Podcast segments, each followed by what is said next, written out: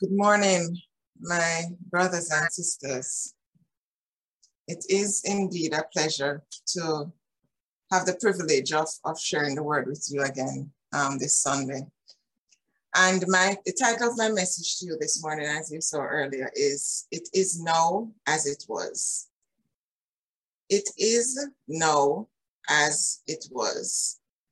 And I'm going to be speaking to you on the story of the Shunammite woman. And the first reading of the scriptures will come from 2 Kings 4. And I'll be reading the New King James Version. And we'll be reading first verse from verse 11 to 26. And it reads as follows. And it happened one day that he came there, and he turned into the upper room and lay down there. Then he said to Gehazi, his servant, "Call this Shunammite woman." When he had called her, she stood before him. And he said to him, "Say now to her, 'Look, you've been concerned for us with all this care. What can I do for you? Do you want me to speak on your behalf to the king or to the commander of the army?" She answered, "I dwell among my own people." So he said, What then is to be done for her?" And Gehazi answered, "Actually, she has no son, and her husband is old." So he said, "Call her." When he had called her, she stood in the doorway. Then he said, "About this time next year, you shall embrace a son." And she said, "No, my lord, man of God, do not lie to your maidservant." But the woman conceived and bore a son when the appointed time had come, of which Elisha had told her. And the child grew. Now it happened one day that he went over to his father, to the reapers, and he said to his father, "My head, my head." So he said to a servant, "Carry him to his mother." When he had taken him and brought him to his mother, he sat on her knees till noon and then died. And she went up and laid him on the bed of the man of God, shut the door upon him, and went out. Then she called to her husband and said, "Please send me one of the young men and one of the donkeys, that I may run to the man of God and come back." So he said, "Why are you going to him today? It's neither the new moon nor the Sabbath." And she said, "It is well." Then she saddled a donkey and said to her servant, "Drive and go forward. Do not slacken the pace for me unless I tell you." And so she departed and went to the man of God at Mount Carmel. So it was, when the man of God saw her afar off, he said to his servant Gehazi, "Look, the Shunammite woman. Please run now to meet her and say to her, 'Is it well with you? Is it well with your husband? Is it well with the child?' And she answered, 'It is well.'" So here we read the familiar account of the Shunammite woman, an account in scripture that we're all probably very familiar with. And we know that she's been hosting and serving the man of God, Elisha.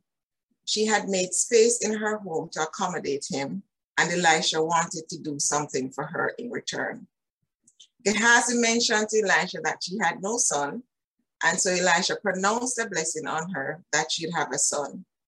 And she objected, suggesting that Elisha was lying to her. But however, she became pregnant and gave birth to a son. How many of us this morning can identify with this Shunammite woman? Faithfully serving God and at the same time having a lack or a need that remains unmet. Her husband was old, so in the natural, it appeared impossible for her to now have a child. And although in those days, it was an honorable thing for women to bear sons, she rejected Elisha's pronouncement. And I imagine that perhaps that was so because she didn't want to build up her hopes. But she became pregnant and gave birth to a son. And the scripture didn't say anything about the son being sickly or anything like that. So I reasonably conclude that the son was growing up quite fine. But then one day, all of a sudden, he became sick. When the servant took the boy to his mother, verse 20 said that he sat on her lap until noon, and then he died. The scripture didn't say what she did or what she tried, but picture yourself as a mother with your son in your lap, sick and dying. I imagine that as a mother, you would want to try anything you could, everything you could to save this child's life. A mother would not just sit there simply waiting for her child to die and do nothing. So she perhaps would have done all she could, but still the boy died. And what struck me with this scripture is that after the boy died, she did not panic. She left and she prepared to go to see Elisha. When her husband, remember the boy was dead, but her husband asked her, how is she? Oh, what's happening? And she said, it is well. She pronounced a statement, it is well. And even when Gehazi went to her and he asked, how is your husband? How are you? How is your child? And what was her response still? Her response still was, it is well. Everything is all right. Remember, her son was dead. He died in her arms, but she declared, it is well. This Shunammite woman was speaking as if the son had already been raised from the dead. She didn't know what Elisha was going to do. She just knew that he had the anointing of God and was able to do something about her dead son. Are you in that position today? Like the Shunammite woman, you've been blessed, but that blessing has died in your arms. You're hoping and praying for something, but you're getting to the point where your hope is dying or has died. So when your hope is dead or your promise is dead, the first question I want to ask you this morning is, what do you say? The woman declared, it is well, over a dead situation. She said, everything is all right.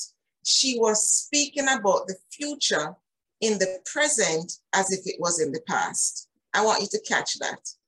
She was speaking about the future in the present as if it was in the past.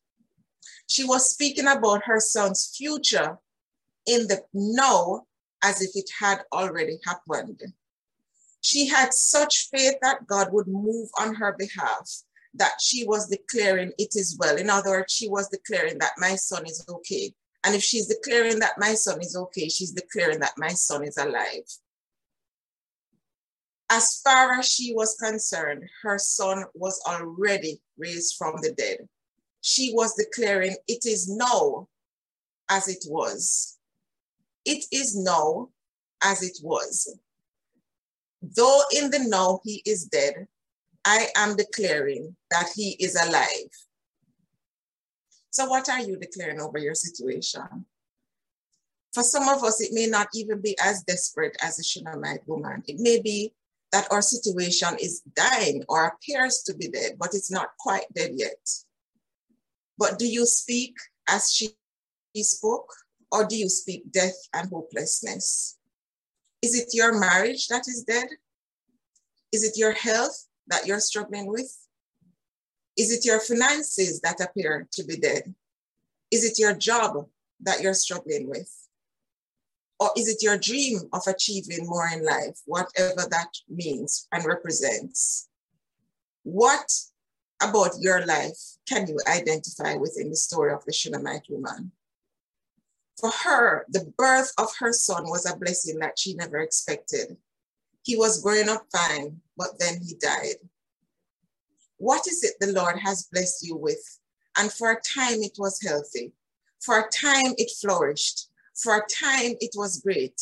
But then all of a sudden it is dying or it is dead. Are you going to speak into that situation with a posture of it is now as it was?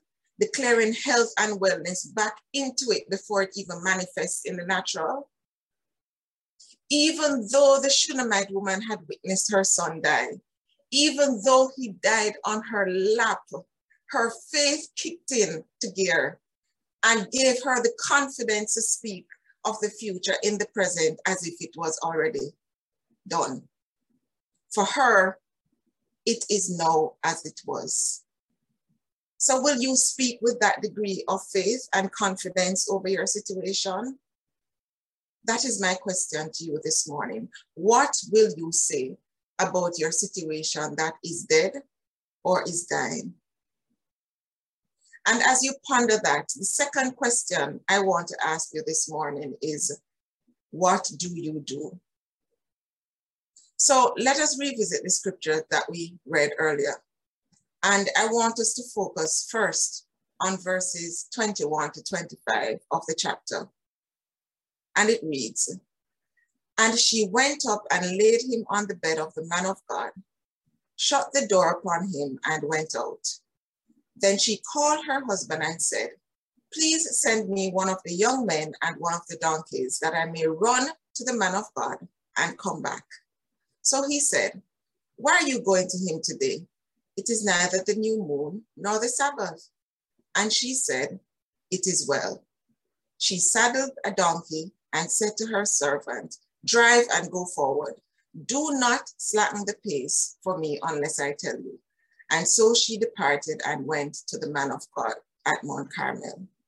Now we pick up from verse 27. "Now when she came to the man of God at the hill, she caught him by the feet, but Gehazi came near to push her away. But the man of God said, 'Let her alone, for her soul is in deep distress, and the Lord has hidden it from me and has not told me.' So she said, 'Did I ask a son of my Lord? Did I not say, do not deceive me?' Then he said to Gehazi, 'Get yourself ready and take my staff in your hand and be on your way. If you meet anyone, do not greet him. And if anyone greets you, do not answer him, but lay my staff on the face of the child.' And the mother of the child said, 'As the Lord lives, and as your servant, and as your soul lives, I will not leave you.' So he arose and followed her." Look at what happened here. When the boy died, the mother's focus was directed to a solution. She picked him up and put him on Elisha's bed. Then she went to seek out the man of God, who she knew had the power and anointing of God. She took him to a place on Elisha's bed where she knew if there was any chance of him coming back to life, that was the place to be. And when she went to see Elisha, and Elisha gave instructions to Gehazi to go and lay his staff on the boy, the woman, even having heard those instructions, decided she was not leaving Elisha's side.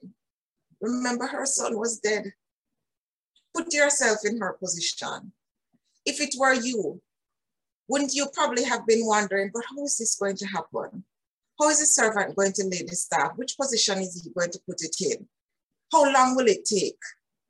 And out of that curiosity, you would be quick to go with the servant to see what he was going to do with the staff over your dead son. All these questions would probably be flooding our minds, and anxiety and curiosity would cause us to move with the servant. But what did she do? She said to Elisha, "I will not leave you." She was not focused on the how. She knew the anointing and power was in Elisha, and she was determined to stick with him no matter what. What do you do with that thing in your life that is dead? Yes, I asked you first, what do you say? And maybe you do speak life into it. But after that, the second question I'm asking is, what do you do? Where have you placed that which is dead? Too often we get distracted by the things around us. We run to friends and we run to family. What you think about this? Boy, this going on, give me your opinion. And we don't like what we hear from one person. We go to another person, and then we go to the next person and the next person, until we are in utter confusion. The Shunammite woman knew that not even her husband, who was a child's father, could help. Imagine that. She declared to the man, "It is well." She never told him what was happening. the man knew that the boy was sick because he's the one who sent the servant to take the boy to the child. But she was not concerned about having any discussion with her husband. Why? Because she knew the answer did not lie in the husband, but the answer lied in the man of God who had the power and the anointing of God. And so she went searching for the man of God. She told the servant, do not slacken your pace unless I tell you. So my question this morning, where do you turn in trouble? Is it to the friends and the family and getting opinions and pondering and wondering and processing all the thoughts and the what-ifs and the ifs and the could-haves and the maybe and should-haves in your mind? Or do you go to the source? Psalm 9 verses 9 to 10 says, the Lord is a refuge for the oppressed, a stronghold in times of trouble. Those who know your name trust in you, for you, Lord, have never forsaken those who seek you. After the Shunammite woman reached Elisha, and he gave his servant instructions to lay the staff. As I said before, she was not concerned about the how. How many times do you get caught up in the how? How is God going to fix this? I had a similar situation before, and he worked it out this way. So you lock God into a box and you say, well, if he doesn't work it out this way, then you start panicking and you start losing faith. And you put God in this box and say, this is the only way he can work because this is what he has done before. She wasn't concerned about the how. Elisha said, lay the staff. She didn't care if he laid right side up, upside down, to the right, to the left, north, south, east, or west. She was concerned about sticking to the man of God who had the power and the anointing of God to move in her situation. Excuse me. Too many of us are concerned about the how. Too many of us are concerned about the strategy. God will choose to work how he chooses to work. That is not our concern. Our concern, our job, is to simply focus on him and seek after him. The Shunammite woman stuck with Elisha because she knew that was where the power was. And I cannot imagine that she didn't feel the emotion of losing a son. She was human. Her flesh must have felt the pain of the loss, and she must have been mourning, because it says in verse 28, she said to Elisha, did I ask a son of my Lord? Did I not say, do not deceive me? So in other words, that is suggesting that she was feeling the pain of the loss, because here it is, she got something that she didn't ask for, and it died in her lap. But she did not allow those emotions to cause her to panic. And we're human, so we will feel the emotions. We will feel the hurt and the pain of the loss. We'll feel the emotion of whatever it is that we're going through. If you're going through a struggling relationship, you will feel emotions from the hurt that comes with that. If it is a failed business, you will feel the pain. If it's a bad marriage, you will feel it. Or the loss of your home, or sickness in your body, physical, actual physical pain, you will feel it. If it's the loss of your job, or difficulty with your children, you will feel it. You will feel the emotions of that experience. But what do you do with that? The Shunammite woman went beyond the emotions to proclaim life over what was dead. She declared, it is well, even though in the now, the child was dead. And I want us to go back to the scripture to see what happens after Elisha gave instructions to the servant to go and lay the staff on the boy's face. Remember, the last thing she said was that she was not leaving Elisha. And so verse 30 said, so he went with her. So let us pick up from verse 31.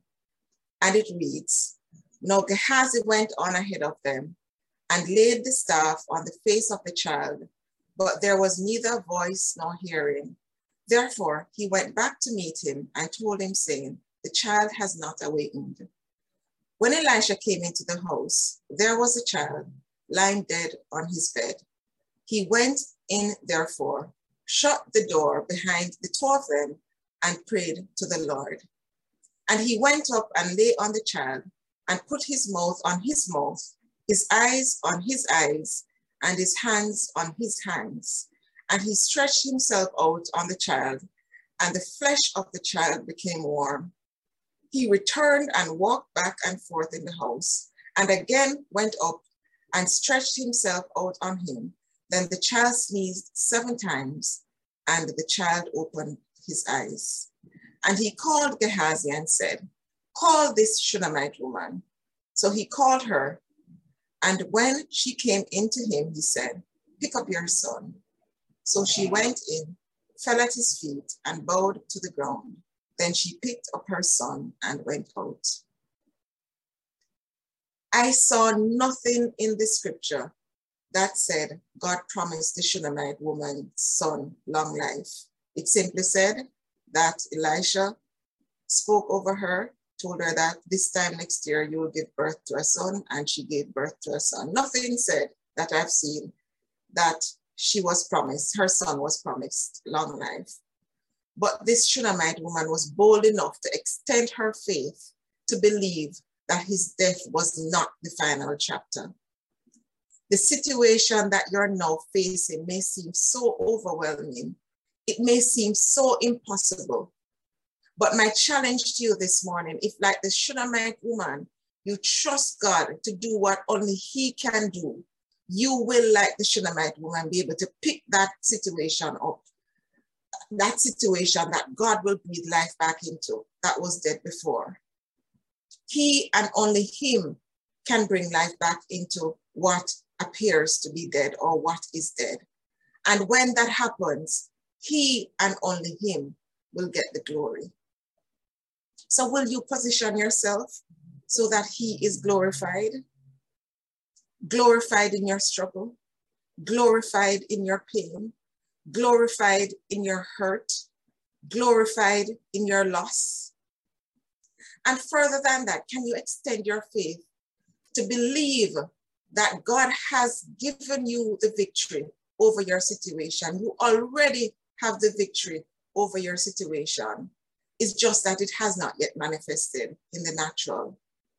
If you're able to catch that this morning, it will enable you to speak of your future in the now as if it has already happened. And you can declare it is now as it was. And I want us to take this a little further. And I want to use time zones as an analogy. And if I'm not mistaken, Australia, I believe, is the first country in the world to celebrate New Year. So when you're watching the New Year's Eve celebrations, Australia is usually the first country that is featured. And so when Australia on January 1 this year was celebrating the start of 2022, it was about 2 p.m. December 31 in some parts of the US and in Jamaica.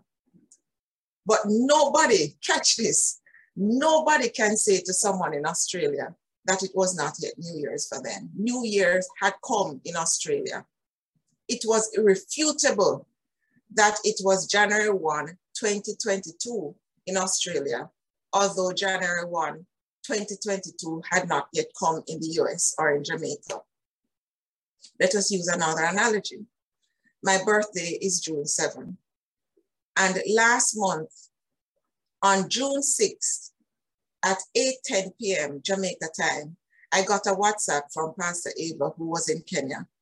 And I quote from her WhatsApp, "It is June 7 here, so happy birthday."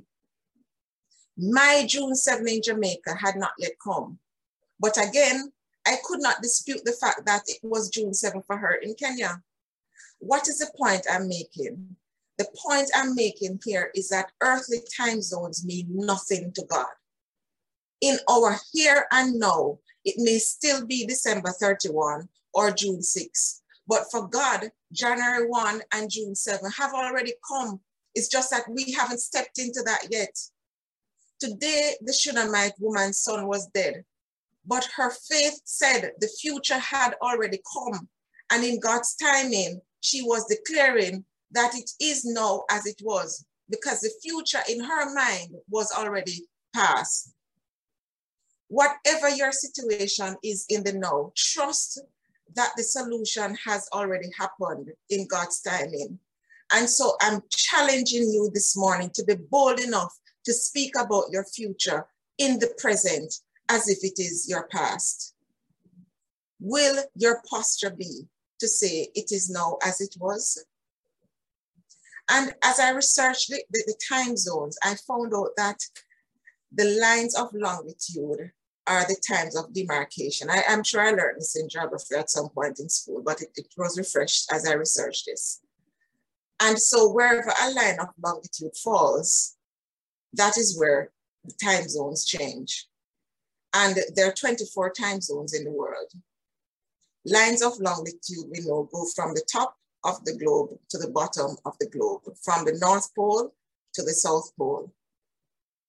Now, catch this. As I was doing this, I said, but if the lines of longitude represent the time zones, and where a line of longitude fall, time zones change, and if the lines of longitude converge at the North Pole and at the South Pole, and anywhere across the line of longitude, time zones change, which is GMT, UTC, ECT, CST, whatever, we know them.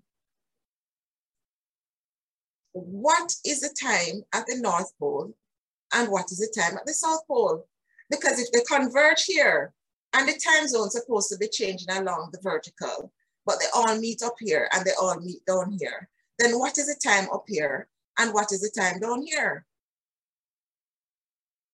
And the research says that both the North and the South poles of the earth are outside the boundaries of an official time zone. Imagine that. I'll read that again. Both the North and the South poles of the earth are outside the boundaries of an official time zone. And as such, they are considered to be in all time zones. At the North Pole, 24 time zones collide at a single point, rendering them meaningless. It is simultaneously all of the Earth's time zones and none of them. It continues to say there is no standard time zone on the North Pole and the South Pole. And although we know that nobody lives on the North Pole or the South Pole, explorers do visit both poles. And the research says that anyone who visits whether the North Pole or the South Pole can choose any time zone they want. Imagine that. You can pick whatever time you want because the time converged here, so time means nothing. I was floored when I read this. And the analogy I'm drawing from this is that we on earth are positioned somewhere along the continuum of the lines of longitude. We're confined to a specific time zone. But I'm encouraging us this morning to recognize that time means nothing for God. Psalm 95 verse 3-4 says, "For the Lord is great. The Lord is the great God, the great King above all gods. In his hands are the depths of the earth." Acts 17:24 says, "The God who made the world and everything in it is the Lord of the heaven and the earth."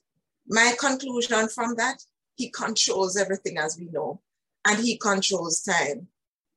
So what is 2 p.m. for us here in Jamaica or in the US on December 31? Or is already New Year's Eve, January 1 in Australia. What for me is 6 p.m. Jamaica time on June 6 is already June 7 in Kenya. It is already my birthday in Kenya. It's just because I am in Jamaica why I'm not celebrating my birthday yet.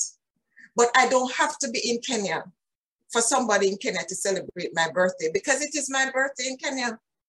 I can't tell Pastor Ava, but it's not my birthday yet. It is my birthday in Kenya. And so I don't have to be physically there for what has happened in Kenya to happen. You don't have to be physically experiencing the manifestation of that miracle in your life for it to have happened. It has already happened in the realm of the spirit, because time means nothing to God. It's just that you have not stepped into that yet. You have not yet, it has not yet manifested in your reality yet. And so this morning, I want to say, let us be like the Shunammite woman. She knew that in her time zone, her son was dead. But in God's time zone, her son was alive. So my encouragement to you today is to speak and act in your now concerning your future as if it is in your past. Let us, like the Shunammite woman, not be distracted by the reality of the now. Sister Tamara, in our exhortation this morning, encouraged us to keep focused on God. Know where your help comes from. Know where your answer comes from. So we won't start sinking as Peter did when he stepped out on the water. Keep focused on God and recognize that it's God and only God that can bring back to life what is dead in your life. Let us first speak with the confidence as the Shunammite woman did, declaring it is well.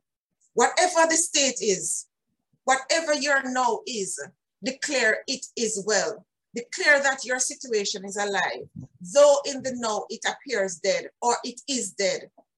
Speak as if it is already alive. Our present has already happened in God's future. So let us declare it as if it is our past. And let us stop being hung up on the dead situation. Lay your situation on Elisha's bed and speak life over it. Speak as if Elisha has already laid on the situation and it has come to life.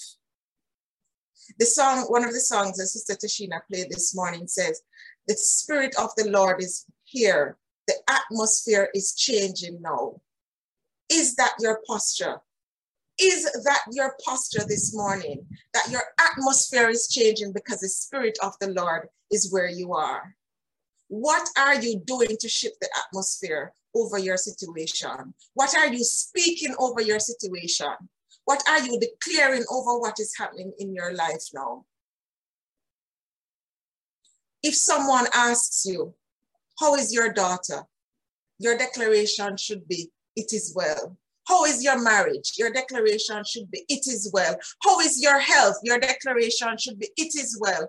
How are the house payments going? Your declaration should be, "It is well." How are your car payments? Your declaration should be, "It is well." How is your job? Your declaration should be, "It is well," because you know the God whom you serve and you know the power that lies in your God. Don't go chasing after opinions and harboring all different kinds of negative thoughts. Declare it is well over your situation, because you know the power that is in the name of the God that you serve. You know the power that is in the name of Jesus. The song, one of the songs this morning says, "His name is power. His name is healing. His name is life. It breaks every stronghold. It shines through the shadows. It burns like fire." Shout Jesus from your mountain. Shout Jesus in the street. Shout Jesus in the darkness over every enemy, over every situation that you're facing this morning that is dead. Shout Jesus. Shout Jesus for your family. Shout Jesus for your mortgage. Shout Jesus for your health. Shout Jesus for your car payment. Shout Jesus for your children. Shout Jesus. Speak the holy name of Jesus over your situation, because that is where the power lies. And when we shout the name of Jesus, when we go to the source as the Shunammite woman did, going to Elisha because she knew that was where the anointing was, we will see transformation and we will see change. And so this morning, as I wrap up, as I close, it's not a long message, because I want you to spend some time. As a matter of fact, it's not even what I wanted. This is all the Holy Spirit gave me, and this is all I'm going to deliver. So as I wrap up this morning, let us declare it is now as it was. Speak that over your situation. That is my encouragement, and that is my challenge to us this morning. And this message this morning is not a feel-good message. It's a message that requires a response. And so it may be that you're listening and you find yourself despondent and hopeless because your situation is dead or your situation is dying. And you may need to increase your faith to be in a position to declare it is now as it was. Or it may be that you have extended your faith and you believe God is able to bring back what is dead to life, but then you get distracted. You've taken your gaze off God, who can bring change to your situation, and you've now gotten concerned about the how. You've locked God into a box and decided that this is the way he should work. And if he doesn't work this way, you're going to panic. So you could be in any one of those two categories this morning. Or it may be that you have listened to this message this morning, but you do not have a relationship with the God that we talk about.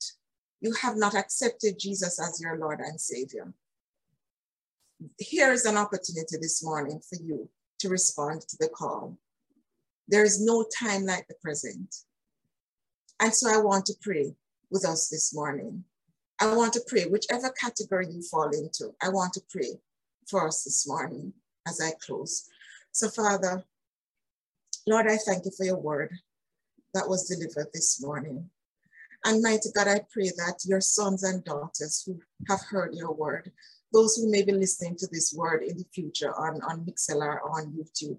Father, I pray, God, that your Holy Spirit will bring to life what is applicable in this word for that particular individual. Lord, I pray that you will open their eyes that may be clouded this morning, Father, to the reality of what their situation is, and not recognizing that this is their posture in this situation, a posture that is saying that my situation is dead and I'm going to give up, a posture that is saying that my situation is hopeless and I'm going to give up, a posture that is saying, okay, I may extend faith to believe that God can bring this back to life, but they've gotten distracted. We've gotten distracted, Father, and we're looking on different things, different people for solutions, or what we may be saying, Lord, this is the way you have worked in the past, and so we've locked you in a box. Father, I pray for those of us this morning who may fall into any of those categories. Father, I pray for those of us who may be like the Shunammite woman, who have looked to you, who have gone to you, the source of this power and the ability, Father, to bring back to life what is dead. There may be those among us this morning who, Father, who have kept our gaze on you and have not been distracted, but we're still in that position, Father God, of waiting for that dead thing to come back to life. Father, I pray for each and every person this morning, whichever category they may fall into, God. And I pray, Lord, Father, that you will visit us afresh this morning. Father, I pray, God, that your Holy Spirit, Lord Jesus, will bring, Father, that revelation, God, this morning, that whatever the three categories we may fall in, Lord, that we'll recognize, Lord, that it is you and only you that can bring back to life. It is you and only you that can keep our faith and our hope alive as we wait. It is you and only you, Father God, that can resurrect what appears dead. So, Father, I pray that you will meet us individually this morning at our point of need. Oh, God, help us that our faith will be increased if our faith is waning. Lord, help to restore hope if there is hopelessness this morning, Father. Lord, help us this morning to keep our gaze on you if we are distracted. Help us this morning, Father God, to continue to wait patiently, Lord God, recognizing that what we are waiting for has already happened in your time zone, God. We're just awaiting the manifestation here in the natural. Father, for those who may be listening that do not know you as Lord and Savior, Father, I pray this morning that your Holy Spirit, Lord, will bring conviction, Lord, and that there'll be that recognition, Lord Jesus, that time waits on no man. There have been so many deaths this week, Father. Even now, today, they're preparing to lay to death that family of 5. No, nobody could have predicted the night before that would have been the outcome the next day. God, I pray, Lord, that whomever is listening this morning that does not yet know you as Lord and Savior will come to know and accept you as Lord and Savior in the here and now. Lord, that whatever it is they're struggling with, God, that they'll recognize that it is only you, Lord, that is the solution. They may be looking to the left and to the right, to the east and to the north and to the south, Lord God, but the solution comes only from you. So I pray this morning, Father, that their knees will bow and their tongues will confess you as Lord and Savior. And if that is you this morning that is listening, that you have not yet accepted Jesus as your Lord and Savior, I'm going to invite you to say the sinner's prayer. And I don't need to hear it. God is hearing it. So if you're listening, I encourage you to open your mouths and speak this aloud wherever you are this morning. Dear Lord Jesus, I know that I'm a sinner and I ask for your forgiveness. I believe you died for my sins and rose from the dead. I turn from my sins and invite you to come into my heart and life. I want to trust and follow you as my Lord and Savior. In your name, amen. And if you're listening this morning, I encourage you to drop us a line, give us a call, 469-033. Help me out, somebody, please. 469-333-0397. Thank you, Sister Tamara. Or you may send us an email, newhorizonmin@gmail.com. We would love to hear from you. And if you have just committed your life to the Lord, we welcome you into fellowship with us here at NLH. So please give us a call, send us an email, and we will reach out to you. We'll be in touch with you. We will partner with you. We will disciple you to grow in the Lord. So I thank you this morning for listening to the word. And I pray that this word will bring transformation, as Pastor Ava said, that it will not be just to hear, but we will allow the word to penetrate us and to bring the change that is required as we grow in our walk with God.